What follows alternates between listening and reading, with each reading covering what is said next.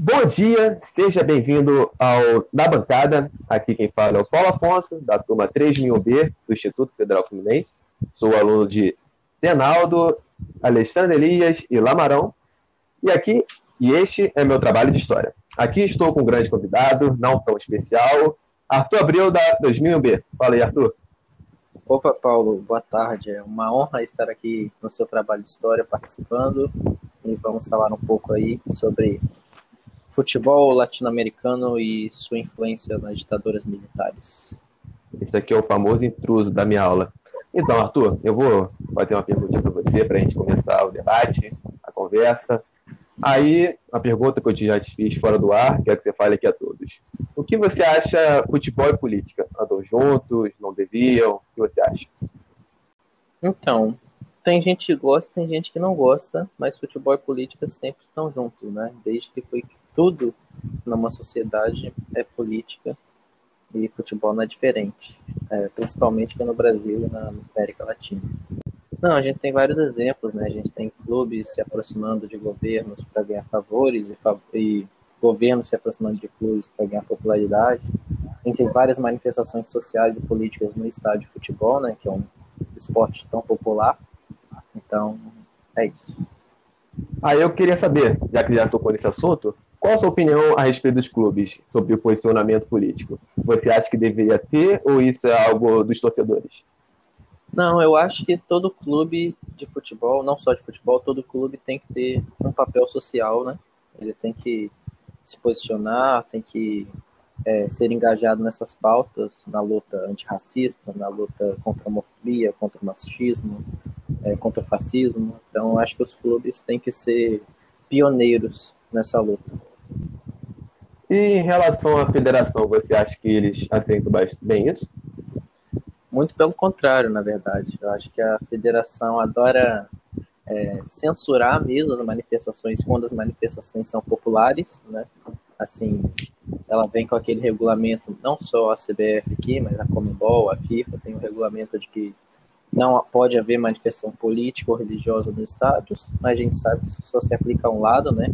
Os clubes estão aí trocando favores com políticos é, a todo tempo, mas quando a manifestação é popular dos torcedores, ela é censurada.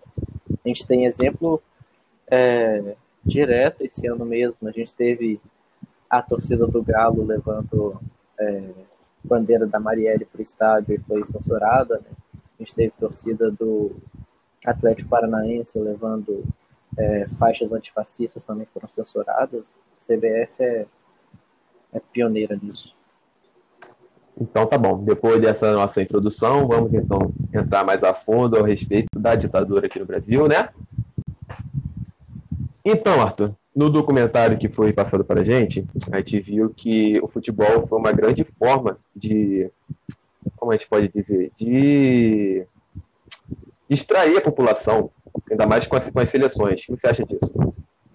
É, é a famosa política de pão e circo, né? Que a gente tem. Sim. Eu acho que o futebol também é usado dessa forma. A gente teve aqui no Brasil o tanto de apoio que o, o regime militar deu para para a seleção brasileira, né? A gente tem os cachorros latinos. A gente tem na Argentina a mesma coisa na Copa de 78 o Brasil campeão em 70 no meio de uma ditadura, né? A Argentina campeão em 78 no meio de uma ditadura. E não só nesses dois países, a gente pode falar do Chile, não com a seleção principal, mas principalmente com o Colo-Colo, que é o clube mais popular do Chile. Eles é, o Colo-Colo ganhou vários, vários títulos durante o, o regime do Pinochet. E enquanto isso, a Universidade de Chile, que era oposição ao regime, foi passou pelos piores momentos da sua história, futebolisticamente. Então, tem também o acontecimento de quando a, a, o regime militar do Pinochet marcou um amistoso entre a seleção chilena e a seleção da União Soviética no Estádio Nacional do Chile, que era usado como um campo de concentração mesmo, né? eles prendiam os presos políticos, torturavam, executavam no Estádio Nacional do Chile e a União Soviética foi convocada para um amistoso e ela falou que não ia jogar por causa do porque ela não ia jogar num lugar que prendia as pessoas dessa forma. Então, é, um gesto simbólico, a seleção chilena marcou um gol no campo vazio, sem contra nenhum adversário, para mostrar que eles estavam. É, eles tinham ganhado o jogo, um gesto simbólico, né? Depois ficou conhecido esse gol como o gol da vergonha. E depois, por causa disso, eles convidaram o Santos para participar de uma partida entre a seleção chilena e o Santos. O Santos acabou que goleou, acho que foi 6 a 0 para o Santos na seleção. Então, mais uma vez, a influência da, da política no futebol. E nesse meio, houve muita perseguição a personagens importantes, até mesmo o técnico da seleção, João Saldanha, foi perseguido cruelmente, foi até vigiado, e acabou caindo do cargo. E também um grande ídolo seu, Reinaldo, gostaria que você falasse um pouquinho sobre esse caso, o que você gosta. É, não, o João Saldanha, o caso foi é, é mais conhecido, né, a troca do João Saldanha pelo Zagallo, por causa do, dos posicionamentos políticos dele, teve perseguição ao Alfonsinho, né, do Flamengo, do Santos. É, temos vários personagens, né, um pouco depois dessa época de 70, mais para o final da década de 70, temos é, Sócrates e Reinaldo.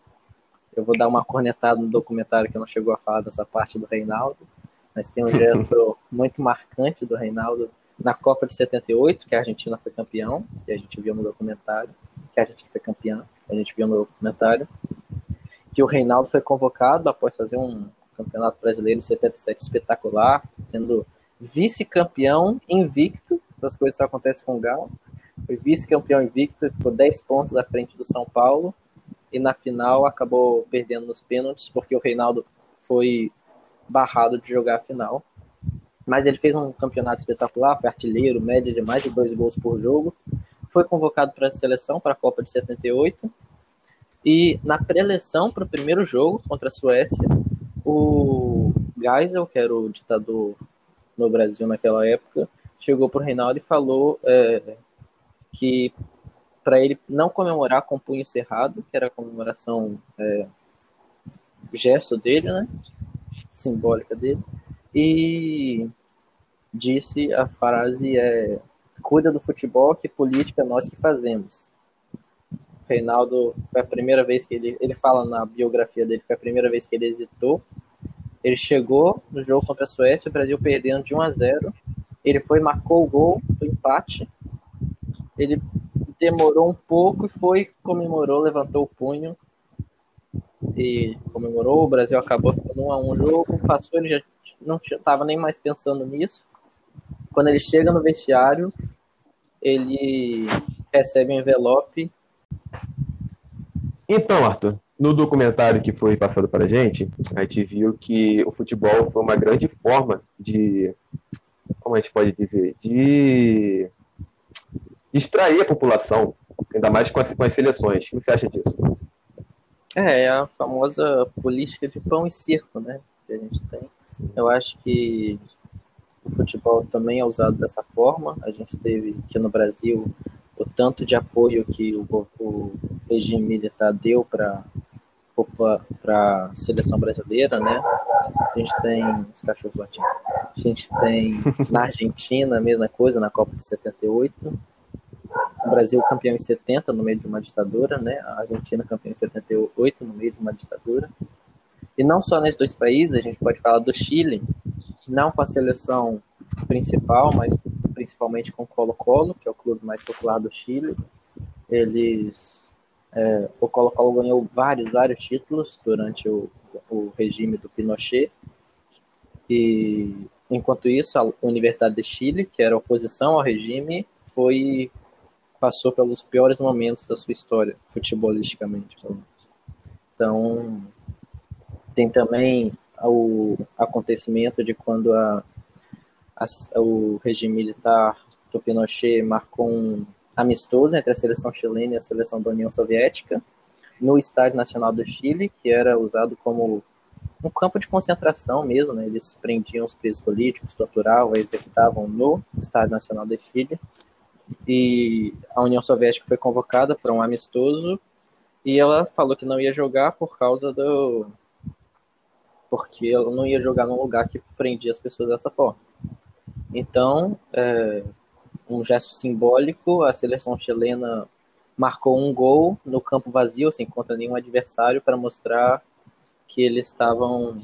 É, eles tinham ganhado o jogo, um gesto simbólico, né? Depois ficou conhecido esse gol como o gol da vergonha. E depois, por causa disso, eles convidaram o Santos para participar de uma partida entre a seleção chilena e o Santos. O Santos acabou que goleou, acho que foi 6 a 0 para o Santos na seleção. Então, mais uma vez, a influência da, da política no futebol.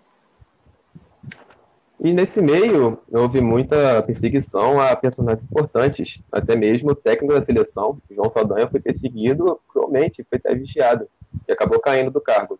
E também um grande ídolo seu, Reinaldo, gostaria que você falasse um pouquinho sobre esse caso, sei que você gosta. É, não, o João Saldanha, o caso foi é, é mais conhecido, né, a troca do João Saldanha pelo Zagallo, por causa do é, os posicionamentos políticos dele, teve perseguição ao Alfonsinho, né, do Flamengo, do Santos. É, temos vários personagens, né, um pouco depois dessa época de 70, mais para o final da década de 70, temos é, Sócrates e Reinaldo. Eu vou dar uma cornetada no documentário que não chegou a falar dessa parte do Reinaldo, mas tem um gesto muito marcante do Reinaldo na Copa de 78, que a Argentina foi campeão, que a gente viu no documentário, que a Argentina foi campeã, a gente viu no documentário que o Reinaldo foi convocado após fazer um campeonato brasileiro em 77 espetacular, sendo vice-campeão invicto. Essas coisas só acontecem com o Galo. Foi vice-campeão invicto, ficou 10 pontos à frente do São Paulo. E na final acabou perdendo nos pênaltis, porque o Reinaldo foi barrado de jogar a final. Mas ele fez um campeonato espetacular, foi artilheiro, média de mais de dois gols por jogo. Foi convocado para a seleção, para a Copa de 78 e na pré-eleição para o primeiro jogo contra a Suécia, o Geisel, que era o ditador no Brasil naquela época, chegou para o Reinaldo e falou é, que para ele não comemorar com o punho cerrado, que era a comemoração é, gesto dele, né, simbólica dele, e disse a frase é cuida do futebol que política nós que fazemos. Reinaldo foi a primeira vez que ele, ele fala na biografia dele, foi a primeira vez que ele hesitou. Ele chegou no jogo contra a Suécia, o Brasil perdendo de 1 a 0. Ele foi, marcou o gol do empate. Ele demorou um pouco e foi, comemorou, levantou o punho e comemorou. O Brasil acabou ficando 1 a 1 jogo, passou, ele já não estava nem mais pensando nisso. Quando ele chega no vestiário, ele recebe um envelope então, e nessa carta eu vou ler o que está escrito na biografia do Reinaldo é, sobre esse gesto. Então, no hotel que a seleção brasileira estava hospedada, em Mar del Plata, chegou um envelope da Venezuela endereçado para Reinaldo. Sem desconfiar do que se tratava, ele o abriu e levou um grande susto com o conteúdo. Tratava-se de um relatório sobre a Operação Condor, uma aliança político-militar entre vários regimes militares da América do Sul, Brasil, Argentina, Chile, Bolívia, Paraguai e Uruguai, com a CIA, dos Estados Unidos. Os dois documentos revelavam como se deu o assassinato de políticos oposicionistas, como o chileno Orlando Letelier, por agentes secretos do DINA, a polícia política do regime militar chileno de Pinochet. O relatório afirmava ainda que o acidente que causara a morte do ex-presidente. Então, e nessa carta eu vou ler o que está escrito na biografia do Reinaldo, é, sobre esse gesto.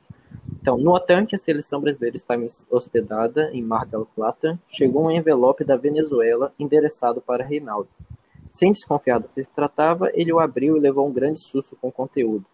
Tratava-se de um relatório sobre a Operação Condor, uma aliança político-militar entre vários regimes militares da América do Sul, Brasil, Argentina, Chile, Bolívia, Paraguai e Uruguai, com a CIA, dos Estados Unidos.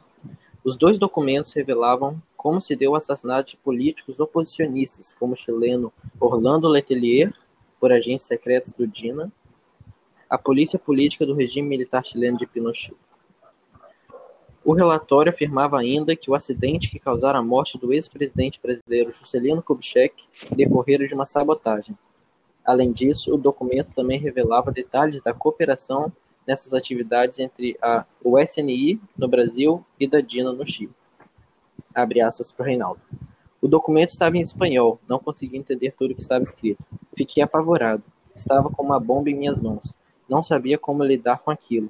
Por isso guardei o envelope no fundo da minha mala e não mostrei para ninguém. Quando retornei ao Brasil, deixei o envelope com o músico Gonzaguinha, que era ligado ao movimento de esquerda.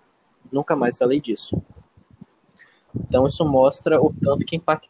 que é impactante né, o gesto do Reinaldo contra a Suécia e depois disso ele foi cortado da Copa de 78, mesmo sendo o autor do gol daquele jogo e sendo um dos principais nomes, ele foi cortado da Copa e nunca mais vestiu a camisa da seleção.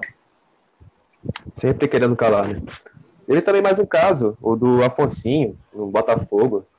Ele foi um dos primeiros jogadores a bater de frente com a ditadura. Teve até o lance do Zagallo, o Zagallo pediu para ele cortar a barba simplesmente porque o Zagallo achava que Barba era coisa de comunista. Aí nessa intriga toda com o Botafogo, ele acabou no Laria e seguiu, mas sempre sendo perseguido. Juscelino Kubitschek decorreram de uma sabotagem. Além disso, o documento também revelava detalhes da cooperação nessas atividades entre a, o SNI no Brasil e da DINA no Chile. Abre aspas para Reinaldo. O documento estava em espanhol, não consegui entender tudo o que estava escrito. Fiquei apavorado. Estava com uma bomba em minhas mãos. Não sabia como lidar com aquilo. Por isso, guardei o envelope no fundo da minha mala e não mostrei para ninguém. Quando retornei ao Brasil, deixei o envelope com o músico Gonzaguinha, que era ligado ao movimento de esquerda. Nunca mais falei disso. Então isso mostra o tanto que, impact... que é impactante né, o gesto do Reinaldo contra a Suécia. E depois disso ele foi cortado da Copa de 78, mesmo sendo o autor do gol daquele jogo e sendo um dos principais nomes, ele foi cortado da Copa e nunca mais vestiu a camisa da seleção. Sempre querendo calar, né? Ele também mais um caso, o do Afonsinho, no Botafogo. Ele foi um dos primeiros jogadores a bater de frente com a ditadura. Teve até o lance do Zagallo, o Zagallo pediu para ele cortar a barba, simplesmente porque o Zagallo achava que barba era coisa de comunista. Aí nessa intriga toda com o Botafogo, ele acabou no Laria e seguiu, mas sempre sendo perseguido. Então, aí a gente volta agora para a Copa de 70, porque aquela conquista, além de ser glamourosa, comemoramos muito, né? Nem estávamos vivos, mas ficavam, estamos felizes pelaquela conquista, acabou, na teoria, passando pano para a ditadura, porque os torcedores acabaram sendo meio iludidos, grande parte. Tá tudo bem, a conquista deu uma, uma falsa ilusão para, para aquele momento vivido. Gostaria da sua opinião. Então, aí a gente volta agora para a Copa de 70, porque aquela conquista, além de ser glamourosa, comemoramos muito, né? Nem estávamos vivos, mas ficavam, estamos felizes pelaquela conquista, acabou, na teoria, passando pano para a ditadura, porque os torcedores acabaram sendo meio iludidos, grande parte. Tá tudo bem, a conquista deu uma, uma falsa ilusão para, para aquele momento vivido. Gostaria da sua opinião. Não, é aquilo, né? Sempre eles usam de uma conquista no esporte para tentar é, vincular de alguma forma o governo com a conquista futebolística, né? Sempre tentando é, se aproveitar, usar o futebol como palanque. E quando isso acontece de novo, não é censurado, ninguém aparece falando, não, não mistura futebol com política, pelo amor de Deus. Agora, quando é uma manifestação de outra pessoa, uma manifestação popular, eles vêm com esse discurso. É, isso sempre acontece, a gente vê no documentário que a gente está falando sobre, o Memórias de Chumbo, na Argentina. Não, é aquilo, né? Sempre eles usam de uma conquista no esporte para tentar é, vincular de alguma forma o governo com a conquista futebolística, né? Sempre tentando é, se aproveitar, usar o futebol como palanque e quando isso acontece de novo, não é censurado, ninguém aparece falando, não, não mistura futebol com política, pelo amor de Deus. Agora, quando é uma manifestação de outra pessoa, uma manifestação popular, eles vêm com esse discurso. É, isso sempre acontece, a gente vê no documentário que a gente está falando sobre, o Memórias de Chumbo, na Argentina, quando a presa política na Argentina ela é levada para ver a festa do título, né? e ver todos comemorando mesmo o país passando por uma situação caótica de ditadura, de repressão, e ela percebe que, na verdade, eles não ganharam. Quem ganhou foi o, os ditadores, foram os ditadores. Então, é isso. A estratégia utilizada aqui no Brasil e na Argentina foi parecida, de usar a Copa como um símbolo de que tudo está próspero, tudo está bem, tudo está bonito. E foi algo que, infelizmente, deu certo. Nesse meio da conquista dos dois, foram torcedores para a rua, foram gritar, foram comemorar. Quando a presa política na Argentina ela é levada para ver a festa do título, né? E ver todos comemorando, mesmo o país passando por uma situação caótica de ditadura, de repressão, e ela percebe que, na verdade, eles não ganharam. Quem ganhou foi o, os ditadores, foram os ditadores. Então, é isso. A estratégia utilizada aqui no Brasil e na Argentina foi parecida, de usar a Copa como um símbolo de que tudo está próspero, tudo está bem, tudo está bonito. E foi algo que, infelizmente, deu certo. Nesse meio da conquista dos dois, foram torcedores para a rua, foram gritar, foram comemorar, enquanto havia revolucionários sendo torturados. Ela fala que eles, eh, na Argentina, essa senhora, eh, eles, eh, eles levaram ela nessa, nessa comemoração do carro e falaram: aqui você está vendo, eles não estão ligando para vocês. Eles não ligam para vocês. Vocês são exceção. E é, foi o momento que ela falou que abaixou a cabeça e ela ficou em pânico, enquanto havia revolucionários sendo torturados. Ela fala que eles, é, na Argentina, essa senhora, eles, é, eles levaram ela nessa, nessa comemoração do carro e falaram: aqui você está vendo, eles não estão ligando para vocês. Eles não ligam para vocês. Vocês são exceção.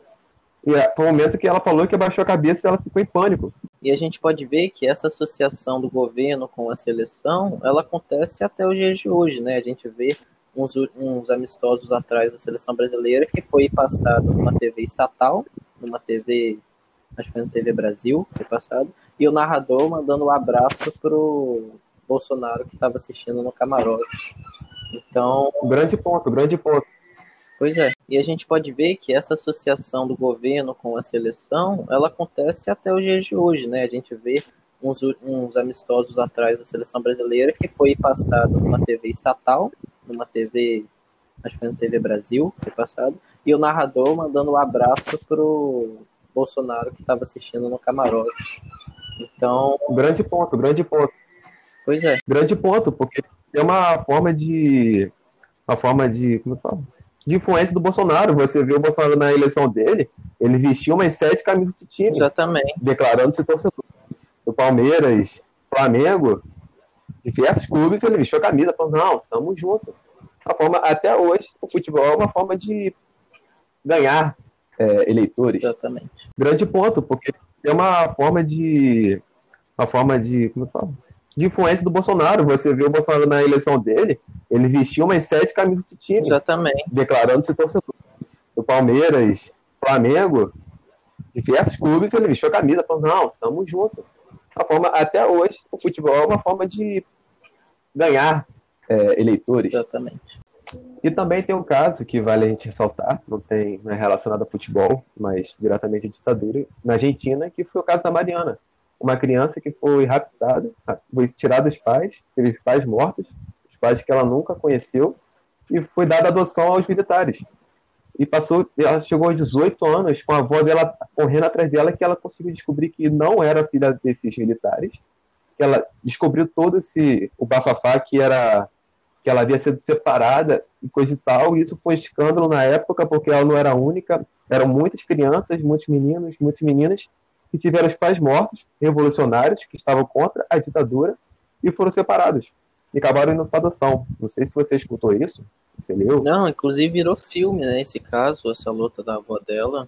Acho que alguma coisa a ver com os olhos dela. É. E e é um negócio que mostra a crueldade mesmo do regime, né? Deles, além de matarem os pais, imagina o sentimento dos pais que sabem que, apesar, além deles serem mortos pelos, pelos seus inimigos, né? É, a sua filha ainda vai ser tratada e moldada por esses mesmos inimigos, ou seja, ela vai crescer pensando que os pais, na verdade, são os, os vilões da história. Né? Isso deve ser o, o psicológico ainda pior do que o sofrimento físico. O nome do filme é Por esses olhos, por esses olhos, porque ela tinha os olhos muito claros. Isso ficou muito marcado. E foi algo que ela falou, porque ela falou que era uma confusão muito grande, porque ela cresceu com esses pais de adoção, e ela falou que sempre foi muito bem tratada, sempre foi muito amada. Então agora, já está com os 40 anos, 50, ela fala que é muito difícil ela acreditar que, ela prefere não acreditar que esses, pais dela tiveram relação com o assassinato dos verdadeiros pais biológicos. Porque para ela seria muito duro, sabe? Ela fala que depois desse, que ela descobriu isso, eles se distanciaram um pouco. Mas é aquele negócio, foi criado. Infelizmente, é, é uma confusão psicológica muito grande. É, é realmente bem, muito cruel, muito complicado. E também tem um caso que vale a gente ressaltar, não, tem, não é relacionado a futebol, mas diretamente à ditadura, na Argentina, que foi o caso da Mariana. Uma criança que foi raptada, foi tirada dos pais, teve pais mortos, os pais que ela nunca conheceu, e foi dada adoção aos militares. E passou, ela chegou aos 18 anos com a avó dela correndo atrás dela, que ela conseguiu descobrir que não era filha desses militares, que ela descobriu todo esse o bafafá que era que ela havia sido separada e coisa e tal, e isso foi escândalo na época, porque ela não era única, eram muitas crianças, muitos meninos, muitas meninas que tiveram os pais mortos, revolucionários, que estavam contra a ditadura, e foram separados. E acabaram indo para adoção. Não sei se você escutou isso, você leu? Não, inclusive virou filme, né, esse caso, essa luta da avó dela.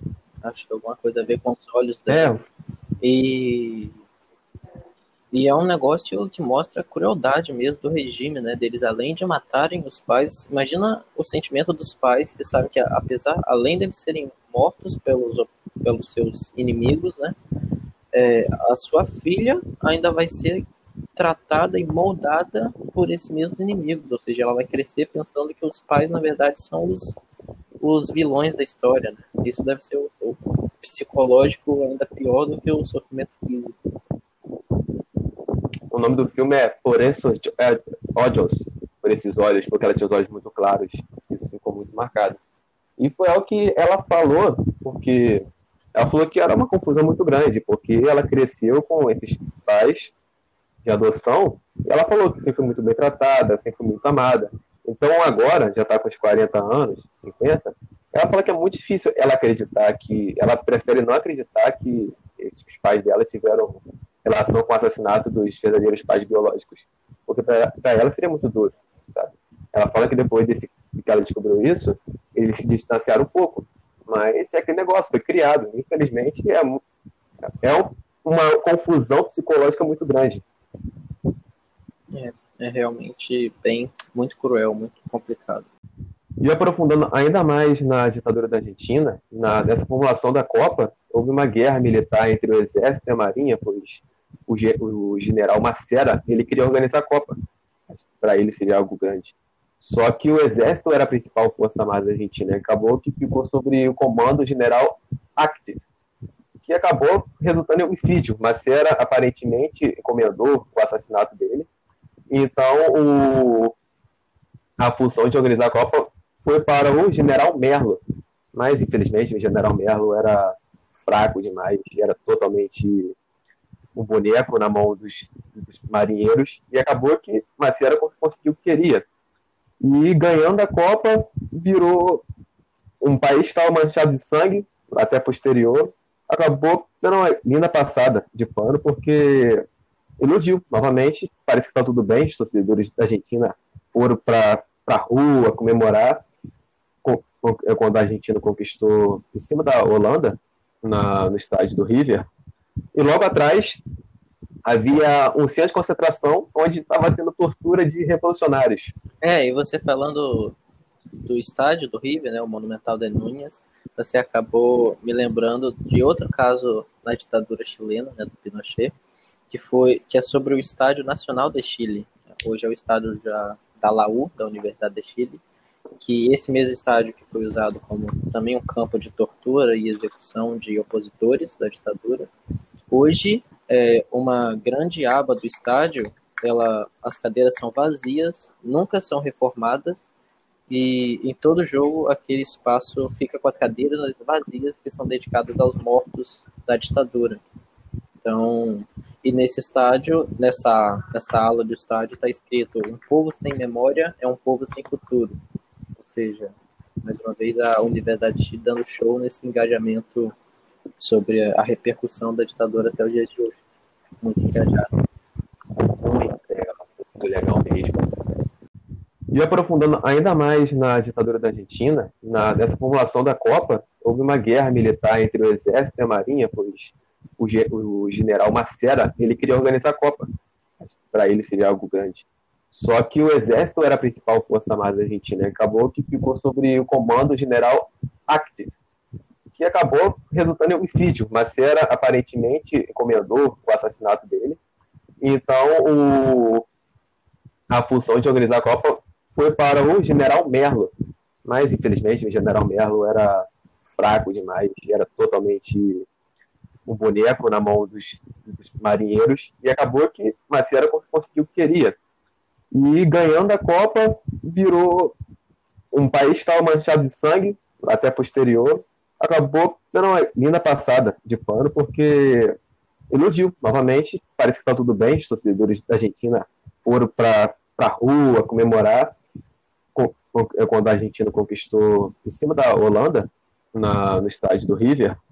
E logo atrás havia um centro de concentração onde estava tendo tortura de revolucionários. É, e você falando do estádio do River, né, o Monumental de Núñez, você acabou me lembrando de outro caso na ditadura chilena, né, do Pinochet, que foi que é sobre o Estádio Nacional de Chile.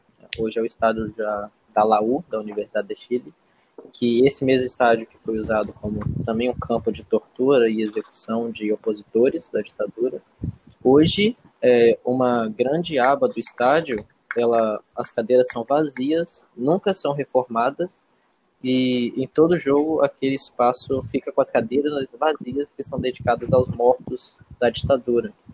Então, e nesse estádio, nessa, nessa ala do estádio, está escrito: um povo sem memória é um povo sem futuro seja, mais uma vez, a Universidade dando show nesse engajamento sobre a repercussão da ditadura até o dia de hoje. Muito engajado. Muito legal, muito legal. Então, vamos ficar por aqui. Arthur, muito obrigado pela sua participação, cara. Você fez meu trabalho de história ser incrível. Gostei que você desse uma palavrinha. participar aqui, falar de futebol é sempre muito bom. Falar do meu galo e do Reinaldo melhor ainda. Vamos torcer para as injustiças de 78, 77. Não vou falar 80 e 81, porque senão o dono do podcast vai ficar irritado. Mas tomara que essas injustiças com o Galo uhum. do Reinaldo sejam é, resolvidas uhum. agora nesse ano, com o título que está vindo. Muito obrigado. Então, vamos ficar por aqui. Arthur, muito obrigado pela sua participação, cara. Você fez meu trabalho de história ser incrível. Gostei que você desse uma palavrinha. participar aqui, falar de futebol é sempre muito bom, falar do meu galo e do Reinaldo melhor ainda. Vamos torcer para as injustiças de 78, 77, não vou falar 80 e 81, porque senão o dono do podcast vai ficar irritado, mas tomara que essas injustiças com o galo uhum. do Reinaldo sejam é, resolvidas uhum. agora nesse ano, com o título que está vindo. Muito obrigado. Um beijo para Lamarão, Denaldo e Alexandre que um estão nesse para... podcast. Foi um prazer. Saudações rubro-negras. E apesar de toda essa crueldade na, na ditadura, podemos dizer que amanhã há de ser. Valeu, valeu, dia. professores. A paz. Um beijo para Lamarão, Denaldo e Alexandre que um estão nesse para... podcast. Foi um prazer. Saudações rubro-negras. E apesar de toda essa crueldade na, na ditadura, podemos dizer que amanhã há de ser. Valeu, valeu, dia. professores. A paz.